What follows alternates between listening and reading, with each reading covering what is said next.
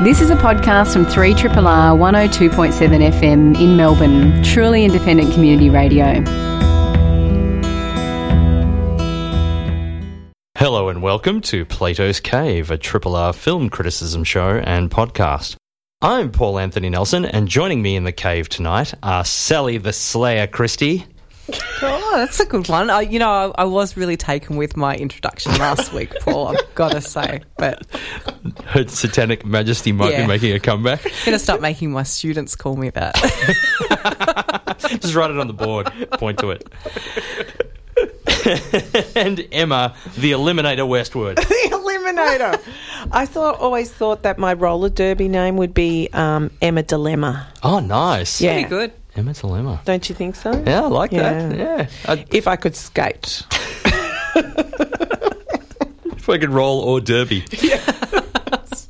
On tonight's show, we'll be trekking out to the frozen tundra of Siberia for director Mi- Milko Lazarov's Aga, back to Paris for director Dominique Rocher's zombie horror drama The Night Eats the World, and as this week's retro title, writer director Jack Hill's bizarre 1967 horror, coni- horror comedy oddity Spider Baby, or the maddest story ever told.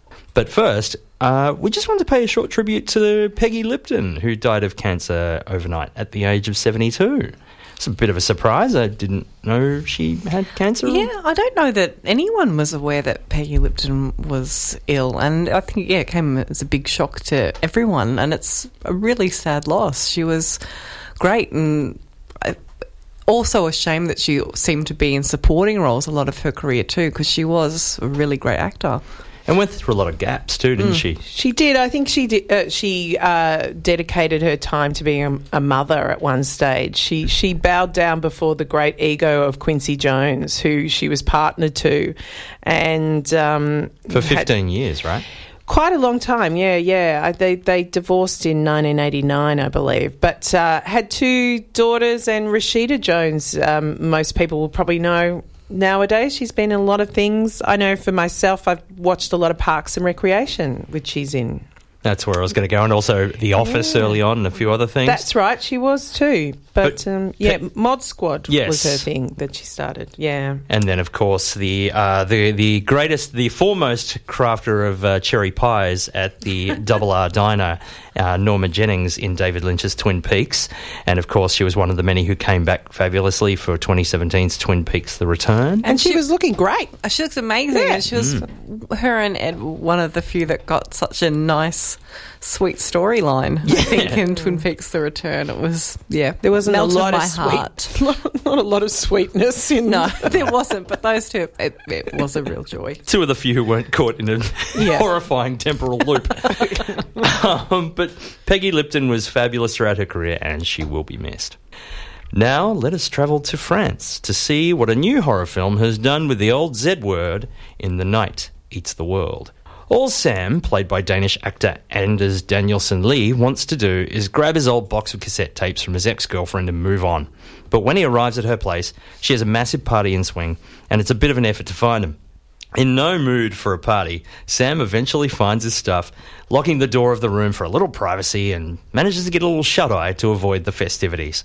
When he wakes up, his ex's flat is empty and covered in bloodstains and debris, and Sam soon fi- discovers some sort of viral outbreak has occurred while he was sleeping. Very 28 days later. And he finds he has little option but to barricade himself inside the building and try to survive until it all blows over. Except it doesn't, and Sam is in there for months, clearing all the food out of the other apartments, laying dead bodies to rest with respect, and trapping, but not killing, a zombified doctor who lives in the building, played by French cult actor Denis Lavant, as a sort of pet. Will Sam choose to move on from this haven and with his life, or will he go increasingly insane and join the land of the less than living? Emma, did you find this to be a novel take on the zombie subgenre, or was it just another shambling mess? It's interesting the take on this film. The French Film Festival showed it, and they've de- they decided to really play down the horror aspect of it and say this is basically a horror film for non-horror people, which um, qu- quite possibly is correct. But I find it difficult to work out what the actual pitch is. Who is this for? Because it does have some interestingly you know, gory horror effects. But it's quite a, it's quite an ambling, um, introspective film, mainly because of, I guess, the the the the brief that he is he's kind of like the only man alive. It's very I Am Legend, you know, the Richard Matheson with book, which then Will Smith and Omega Man, numerous versions of I Am Legend have have occurred across history, uh, and uh, there was there were parts of this that I liked, and then there were parts that I thought. Um, could have been better. It had sort of two um, dream fantasy sequences, shall we say. The first one was so startlingly obvious and annoying. Yes. And then the second I thought was better. I think it worked worked much better. Um, but there was something about the way that this was filmed. I think there was a missed opportunity. I mean, we just did seconds recently. I'd like to see it shot like seconds. You know, black and white, wide angle paranoia uh, that really brings you into the head of the person. It just seemed to be a fairly pedestrian way of shooting. Um, this remarkable event. Uh, and I didn't get the. I didn't really pick up on the drama. It had bursts of it, let's just say, but um, it didn't. It didn't have me. It should have had me on tenterhooks a whole way through, and it and it didn't have that, unfortunately. It does, doesn't it? It kind of. It, it, it has these these moments where you, you, you're kind of thinking, "Ooh, this is interesting," and then you're like, "Oh, we're still here, are we?" Yeah. It's it's kind of Sal. How how did you feel about this? Um, I think with the zombie genre, it's it's difficult. I think it is such a difficult uh, thing to try and tackle. To go and try and do it, it always seems to be in fashion. It never seems to kind of go out of style. Zombie films, zombie TV shows, um, but to breathe any new life into it seems to be a hard task. The I think the last zombie film that I saw that I really really liked was probably Train to Busan. I thought was yes, great. Mm. Um, having said that, I do think the approach of this film was interesting. Uh, for what it is, where we're saying that, you know, a guy's sort of in an apartment building for months at a time, it should be a lot more dull than what it is. I, I was engaged by it, but Emma, it was interesting what you just said then. that It should be filmed like seconds and we should be able to see this paranoia, and we don't see that. You're completely right, we don't see that. And if that had have come through, it would have been a bloody great film. I think, Mm, I think Yeah. that there was there was more that could be done. Mm. Yes, more that could be done. Also, um, I guess my one note I said Mm. about this film the the fast or slow zombies. This has fast zombies. I think we, it. we were just having a big conversation about whether zombies should be yes. slow or fast before we went on air. Yes, and uh, Sally said that someone said George Romero's dead. Sally, My husband give a said look. that. Yeah. I wasn't going to out him, but you did. Yeah, he said that. He's like Romero's dead. The zombies can be whatever and speed he would they be a, want. he would be a slow zombie if he came back. And I think Yeah. there's something about that that that says I feel that the word zombie uh, evokes slowness to me. yeah, I think the that whole too. definition. Uh, so we're both on the slow zombie side. What do you think, Paul? I- slow or fast? Look, I, it, it depends because one of my all-time favorite zombie films is Twenty Eight Days Later. Yes. Yeah. And I mean, again, there's debate over that, over whether that's actually a zombie film, uh, as well as one of my other favorite so-called zombie films, REC. Uh, both Yes, of those have fast zombies, and it's they're both more fiction, yes, it's isn't it? more Yeah. viral, and people say those aren't zombie films technically. Um, and you know, we don't really know what this one is. No. Like, Yeah. we don't know how they're reanimated. We don't know what causes them. I mean, we assume a brain shot kills them. There are a few people that seem to have shot themselves in the head before turning, and and and so forth. There's a couple of things I did like about this film quite a bit. One is unlike every other mainly American zombie film of the last 20 years, it wasn't an excuse for someone to basically play a cinematic version of House of the Dead and headshot everybody. I like the fact that if the zombies were no threat, he wouldn't shoot them. Yeah. Yeah. It's like You mean House of the Dead, the arcade game? Correct. Not the, uh, the- or, and or the terrible Uwe Boll film version, but like the arcade games, like everything is always like you watch these shows and it's just like bang bang every opportunity blow a zombie's head off, and I like that this guy was like, well, if they're not hurting me and I'm not hurting them, I'll leave them. Yeah, this movie definitely.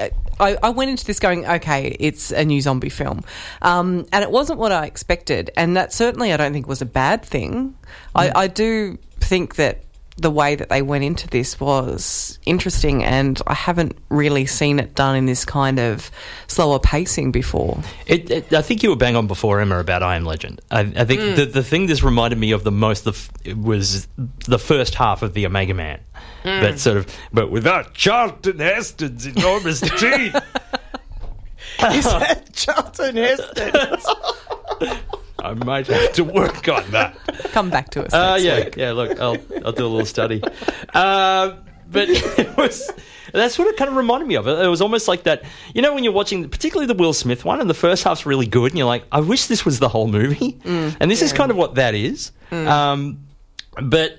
I don't. I think you're also right in the way that it doesn't quite know how to sustain it. I feel like they should have just doubled down on this sort of thing. He filmed it a lot more interestingly, cut it to about 75 or 80 minutes, mm. and just had just made it this beautiful kind of meditation on. Because I think at times it seems to be sort of about the need for community. yeah. Like, Oh, definitely. A lot of that came through was just the need of companionship community, whether it be with a human or an animal. And I, I thought that was another strong point about this film was the way that that was, you know, kind of woven in there, the need for, you know, the- being with something. And the idea that um, it was community, it's just people as community. I think this, you, you can get the sense of um, this being a Parisian response to the violence in Paris over recent years. absolutely the same. Yeah. That's what I was thinking. I think it's definitely felt like community in regards specifically to Paris. Yes, and and creating that in this idea of the apartment block, which you don't have in I Am Legend, but this idea of st- stacks upon stack and moving through the different the floors and the ceiling of the apartment. I like that. I thought that was quite nice. I don't. I wasn't quite sold on his musical stuff. We never knew. We just kind of got a vague hint that he was a muso, and it was just a bit all over the place, wasn't it? it was it was a little bit. I felt like at some stages that I, it was Ben Lee in the, and he was going to play Catch My Disease or something. Do you know what I mean? Could you imagine if that happened? That would have been a better movie. No, no, not at all. Well, that- It wouldn't have. It wouldn't have. Emma. It would have been It's a terrible. veto on that. As, uh, he liked to dabble in different musical styles, you know.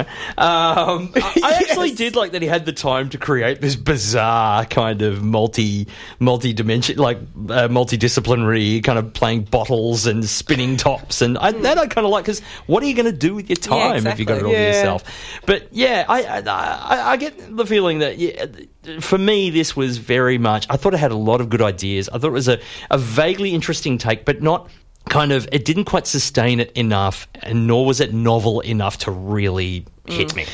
And it just kind of winds up being a, a solid effort. Yeah, and it felt like it was just it was just riffing on so much that's happened before and not necessarily adding anything really new to it, but just taking from other things. So the I Am Legend, but also what you mentioned, Paul, with 28 days and 28 days later. Even there was points when I was reminded of the Dawn of the Dead remake. Um, in The rooftop Looking stuff. across to yeah. yeah, Yeah. the rooftop stuff with the paintball gun really reminded me of that. Um, mm. Visually, I, this really reminded me of Shallow Grave, Danny Boyle's first film. Oh, oh yeah. yeah, like I it get really that. did. Like it really reminded me of Shallow Grave a whole lot. And it's colourful. Mm. It's not dark, mm. especially when he gets to the stage where he's collecting water on the roof in various colourful receptacles. Yeah. I didn't think that that was such a, a, a bad thing. Um, but I did also, and also the fact that he managed to create that um, from above, the empty Paris, you know, which Yeah. which they did with 28 Days Later with, Yeah. with London, which was really that's- spectacular. It did have me wondering what the budget was on this because there are a couple of scenes where he's like lots of smashed cars and some serious And this is Yeah, production I thought the design same and thing. lots That of sprawl. it felt like it, there was a substantial budget behind this film. Yeah. I think they were a bit rough on the cat. yeah. yeah the cat, cat gets it roughest, I think. The cat gets it rough, but which is another I Am Legend recall in some way, the idea of a pet. This was, yeah, this was very derivative. Mm-hmm. now that we talk through it, Yeah. more and more in, in so many in, in so many places was derivative. But I think we should, as you mentioned in your intro, intro Den- Denny Lavant, Yes. who is just wonderful. He's a wonderful zombie. He's an amazing actor anyway. He's acted in some of the most incomprehensible films, Leo, Leo Carax films. So if anyone can tell me what Holy Motors means, I, I'd like to talk to Kylie Minogue so she could tell me what Holy Motors means. We'll have her on next week. Oh, fantastic. Our Kylie will be here. Oh, Kylie. I just think of his um, his dance at the end of Beau Travail, the Claire Yeah. Denis film, where he's going mental to Rhythm of the Night. It's, it's just amazing. But he gave he's a lot of personality He to that. did. But then that's also felt like a recall to um, Day of the Dead with um, yeah, with um, Bubba. Bub. Bub. Mm. Bub. Bub, yep. That's right. Yeah, that was initial when I first saw him. That's instantly what I thought of was Day of the Dead, Yeah. because I thought, oh, is he going to you know make a pet out of him? What's going to happen with this character? Yeah. yeah. Yeah, I think you're right. I think yeah, definitely very derivative. But but I did like its empathetic look on things, and I did like that it was uh, trying to make a comment. I and I think I'm glad you sort of agreed with, with me in this on the whole Parisian need for community. As Oh, well. absolutely, Um, absolutely. I think that's really. Um, that's sort of one of the more obvious things. Without ha- hitting you Yeah. over the head with it, it's just the way you know um, the horror genre can work. The beauty of the horror genre. The beauty of the horror genre doesn't have to be elevated. Horror is fine where it is. It is. The Night Eats the World is now screening exclusively at Cinema Nova. You're listening to a podcast from Community Radio 3RR in Melbourne, Australia. So that next movie is Jack Hill's 1967 oddity Spider Baby, or the maddest story ever told. Where do we begin? After a rather jaunty version of the theme we just heard, a square jawed young gentleman reads from a manual telling us about the Merry family, cursed with Merry syndrome, a malady that sees its sufferers regress to a mentally younger state as they get older, and, if they get old enough, through infancy and even a prenatal level of intelligence. Not to mention a taste for human flesh. Through an unfortunate mailman, we get to meet the Merry family through siblings Elizabeth, Virginia, and Ralph, all young adults with infantile intelligence. Virginia, in particular, likes to play a game of spider, which involves trapping said mailman and slashing him up with two carving knives. When their caretaker and chauffeur, the unafflicted Bruno, played by Lon Chaney Jr., returns to find this scene, he does what he always does cleaning up after them, disposing of the bodies, and making sure they stay safe. But the letter being delivered was from a lawyer's office. It turns out the Merrys have relatives who seek to seize the property and put the Merry siblings into proper care. And they're arriving today.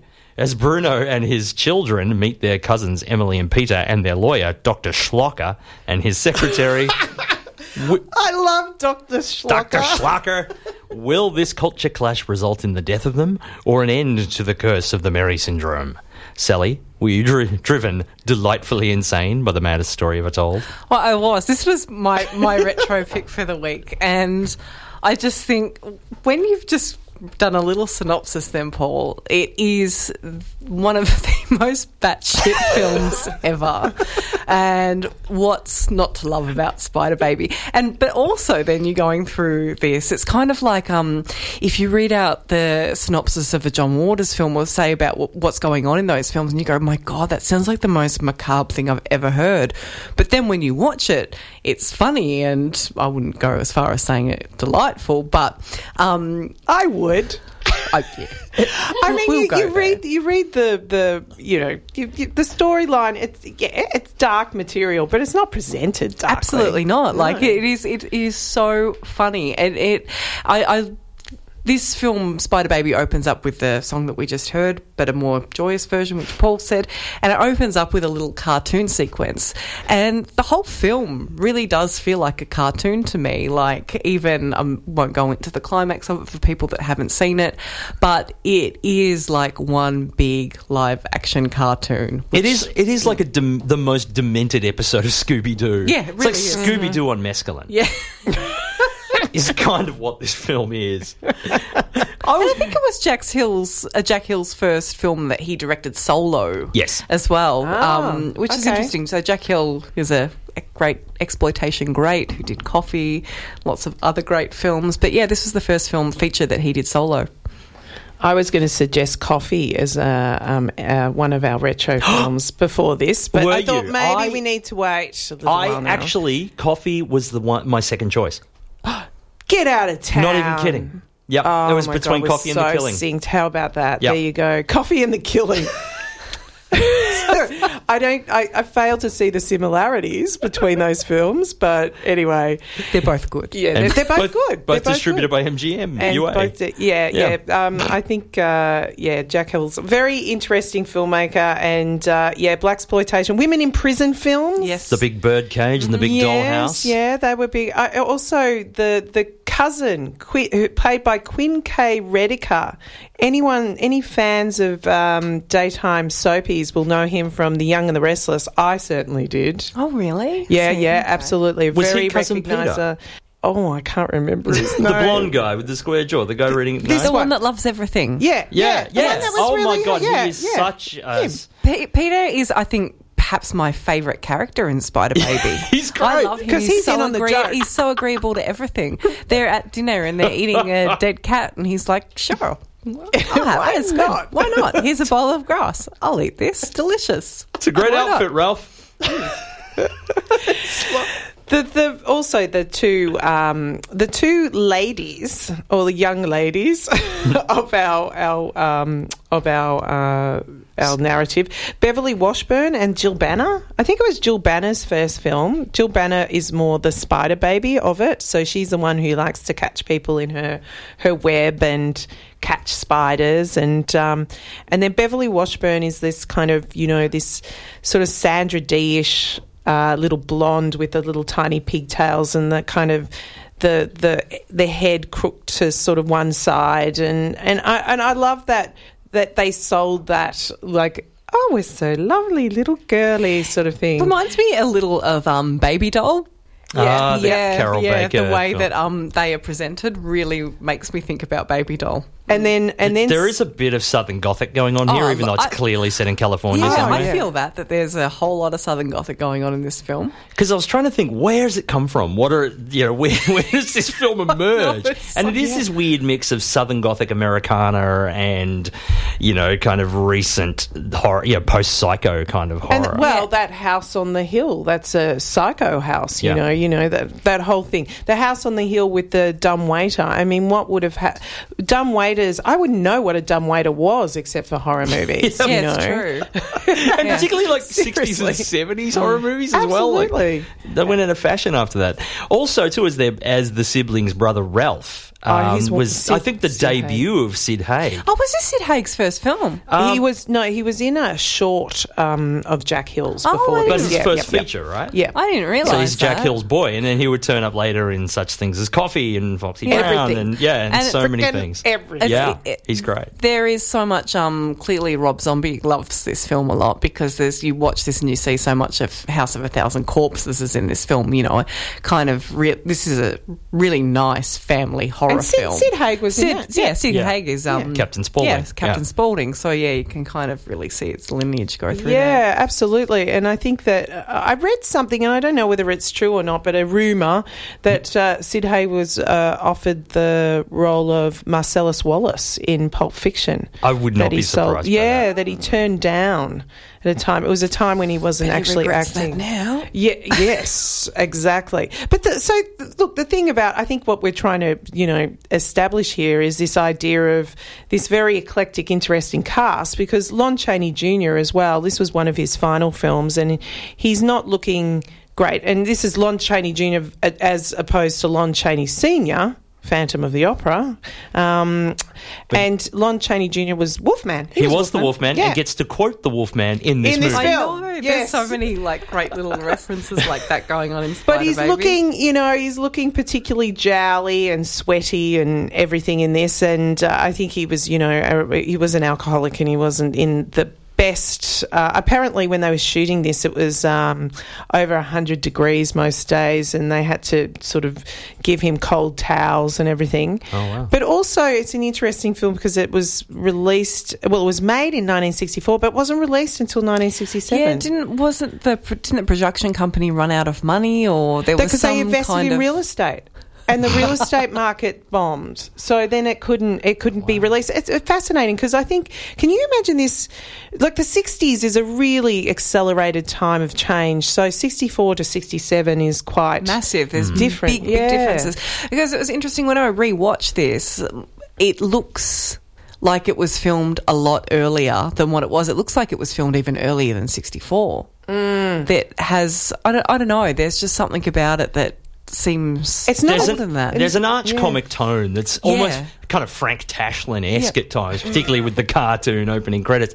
Like, that's one thing that really blindsided me the first time I saw this film, because I saw this film at MIFF when they had a screening Yes. about 10 years back. I think it was when the remastered version came out. And I read that synopsis that you were talking about. I'm like, this sounds creepy as shit. This sounds like a pre Texas Chainsaw Massacre. I am down. And then I watched it, it's like, like after the theme comes up, like, what the fuck is this? And then it's just like it's it's like so cartoonish. It's so odd. And, you know, someone gets trapped in a window. It's just like lift the window off yourself, it. mate. You know, Just pull the net off. It's that's all you need to do. It's, You're not really trapped. exactly. And even this time, it's like okay, I know it's a comedy, but still. You're driving the- me crazy. That, that such- cartoon-esque opening is much more like the 50s. Exactly. You know, the it's a very yeah. 50s kind of tone. But then you've got this, you know, these 60s, very mid to late 60s dealing with darker themes um, as well, which is something that was seeded in the 50s, definitely. Mm. Um, you know, as films were becoming more adult. But yeah, it is it is a real bridge between those two eras. And Jack Hill as well was a contemporary of Francis Coppola. Um, he was a, you know, graduate of the Corman School. And, and, and so there is that kind of film, you know, film buff generation thing going for him as well. Like, you know, the whole thing of having Lon Chaney Jr. quote the, the, the Wolfman while they talk about Universal horror films around him. And it's, you know, he's, he's one of that. It- It's sort of that generation beginning to bloom, Yeah. And so, i- yeah, it is a real bridge between these two. It's, it's, it is, and in, in a lot of ways, it is kind of a film stuck out of time. Yeah. Yeah, I Yeah. feel that. Yeah, yeah, I, I I absolutely agree. I think it was trying. It almost feels like it's trying to hit that um, the teen drive-in market.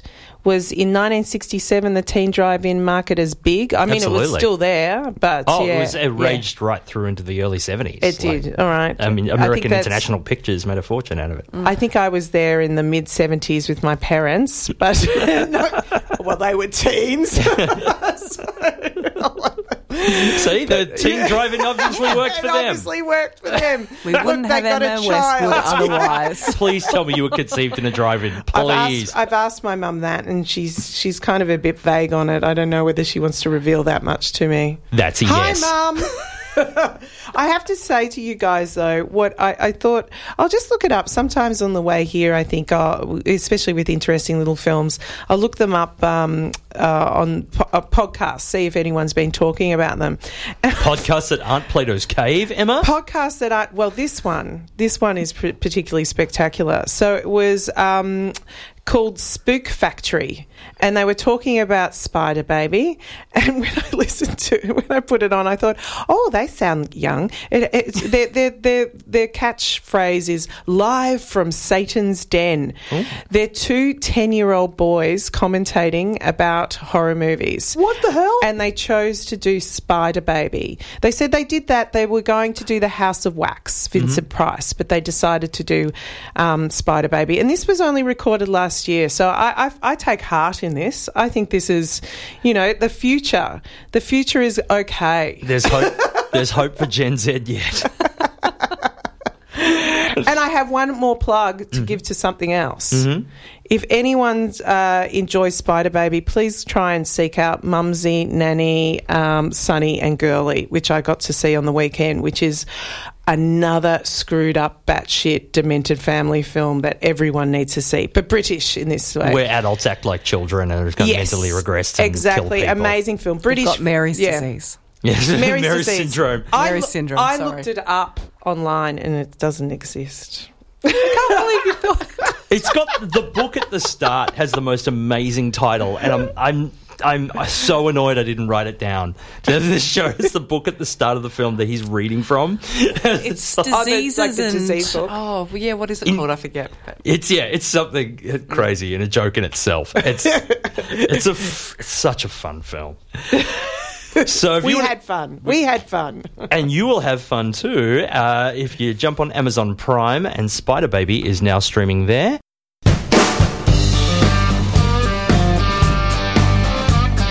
Triple R, not for everyone, for anyone. Now for our final film of the evening is uh, now it's uh, now I've blanked on the name Milko because not because I just think not Sally's imaginary friend in Home and Away. I thought you were just talking about me. Then No. like, how did you know? Milko Lazarov's Aga. Now, s- uh, this features uh, Nanook and Sedna, a pair of no- old nomadic Yakut reindeer herders. Their herd, long since dead, have lived in a rustic yurt in the frozen Arctic Siberian tundra for 50 years. While Nanook spends his time digging the ice to catch a few fish and making traps for small and large animals, accompanied by his only very cute dog, Sled, pulling his sled. Nice. Very cute. It's very beautiful. Through large, snowy white spaces, his wife Sedna takes care of chores, gives him a helping hand uh, from time to time, and secretly tries to heal a nasty wound in her stomach. Nanook sometimes observes uh, airliners um, from a place far, far away, as well as sees reindeers occasionally. A reindeer occasionally appear in the distance. Um, like life flows with ancestral traditions, barely punctuated from by a visit from a young man named Chena who brings them firewood and kerosene from the city. This couple, they're, they're quiet but loving, and what little conversation they have turns nostalgic, particularly regarding their estranged daughter, Aga, who left this barren land a long time ago to work in a distant diamond mine. Their life is both beautifully simple and horrifyingly dangerous as the elements threaten to tear their yurt apart, and Sedna, knowing she's not much time left, yearns for her and Nanook to reunite with Aga. Will Nanook forgive his only child for leaving and seek her out again?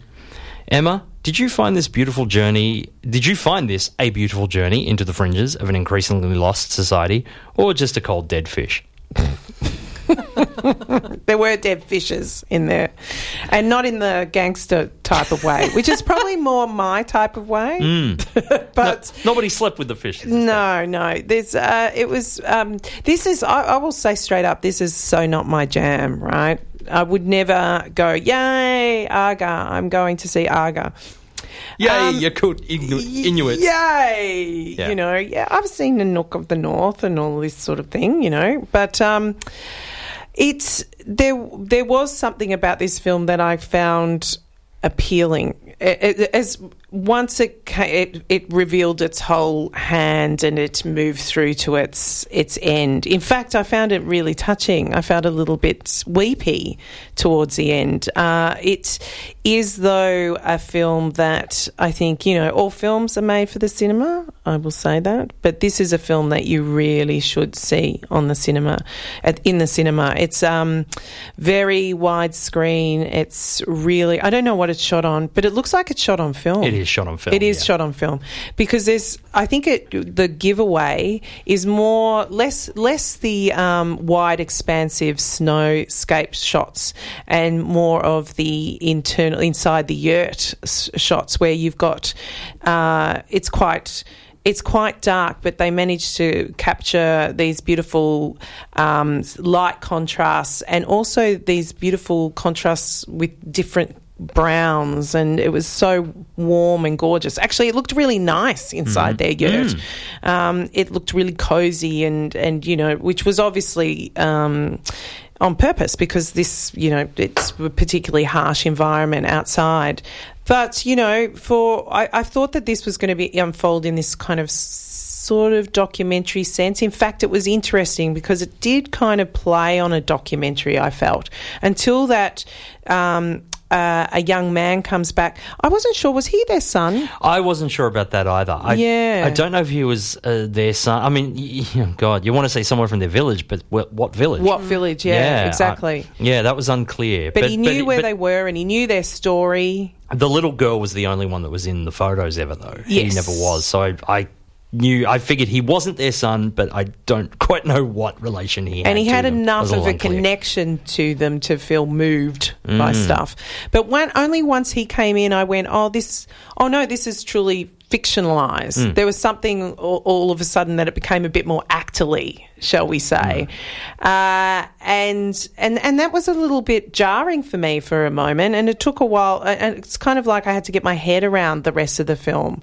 And then there's it, there's a sort of a journey that goes in a, a different. I didn't expect them to go away from the kind of the fulcrum of the film, the locational fulcrum, but um, it ends up in without saying anything. It ended up with probably one of the most spectacular shots I've seen in cinema this year.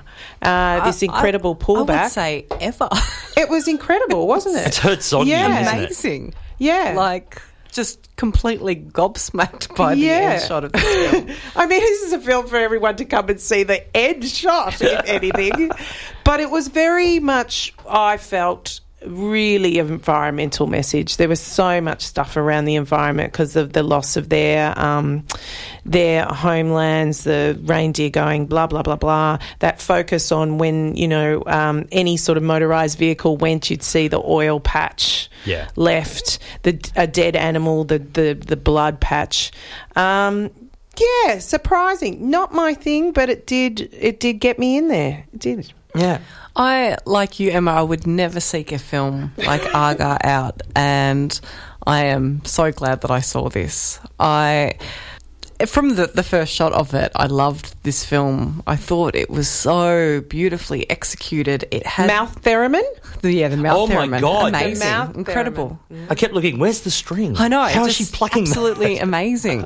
But just the way that this film looked at the sort of stillness and their daily rituals and the quietness of their life, I found really soothing almost in, you know, some kind of way. But the cinematography in this movie was absolutely breathtaking. I like Emma said, see it at the cinema. It is something to behold. It was so, so beautiful.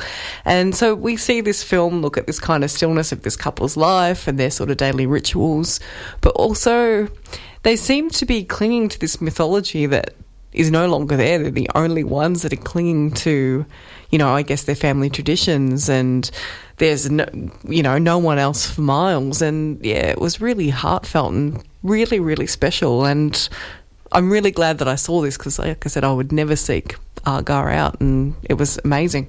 It seems to be a running theme here because I started watching this, and again, not something, not subject matter that would immediately arrest my attention.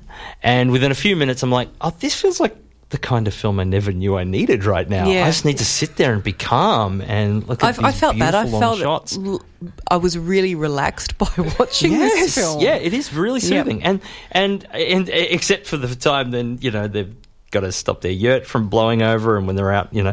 But there's, um, the, I, I found the the central couple really beautiful as well. Mm. Like they had a really sweet relationship, and it, you know, it, it wasn't this whole sort of oh we're wiser than thou sort of thing that you'd kind of get with this sort of movie. Like there's, you know, they, they obviously quote from tradition and things like that, and and so there's a few moments like that, but then they have these, you know, lovely little conversations as they go to sleep as well, and remembrances, and and. I just I, I was counting the amount of cuts at one point and, until about half an hour in because there's only like hundred cuts in the first half hour of the movie. wow. It's really, really meditative, and then it sort of, you know, I wouldn't say quickens up, but um, there's a great rendezvous, a great um, past meets present rendezvous with a truck driver later in the film, which is quite amusing. Um, and Oh yeah, it wasn't without humour. No. which was but and, but very natural humour. It felt like part of it without you know being cloying or anything like that. And that's the thing. I thought this film was so close to great, and it was just punctured a little bit by. For the first two thirds of the film, the only music used in the film is diegetic. Mm. It's it's on a transistor that's in the yurt, or it's in um, the- Mahler, I think it was, or something like that. Yeah. symphonic, yeah. It was beautiful. Um, and you know, obviously the the woman with the mouth theremin at the start, and and you know they'd sing and things like that. And then all of a sudden, about th- when the I guess the film starts to take shape and more of a a plot begins to occur. This huge music score, which beau- which on its own is beautiful, but kind of crashes into this film. And um, sorry about that. Just too in demand, apparently. Um, but That was your brain. that was my brain going, hey, I had an idea. Um, or was the composer of the movie going, don't you mock my score. But, it, but the score kind of crashes into this movie and ladles on and gives this film a bit of a, a, a level of sentimentality that I don't think the film had. I felt that when that score kicked in, it was very noticeable as well. I did. It didn't take away for me though, but it was extremely I liked noticeable. it. Did you? I liked it. I thought it was part of the um, encroaching outside world. Yeah. I liked the way that it, it, it brought that in and um, and a, and a different level of sentimentality because I think that they probably they, the survival instinct. You know, you even have to process emotion in a different way. So it was kind of like bringing that west or the outside, just the outside, whatever it was. I thought it's time at, for a while. I thought it was going to Aga was going to be our Rebecca, like from the movie Rebecca, the the person because that's the name of the daughter that we would never see. We do actually get to see her. Um, but yeah, I thought, yeah, I, I, I like that way the music worked. In fact, I really liked it. Wow, I like your Yeah. theory. I just felt, I don't know, there's a couple of cues in particular scoring certain moments like, wow, this is really telling me how to feel.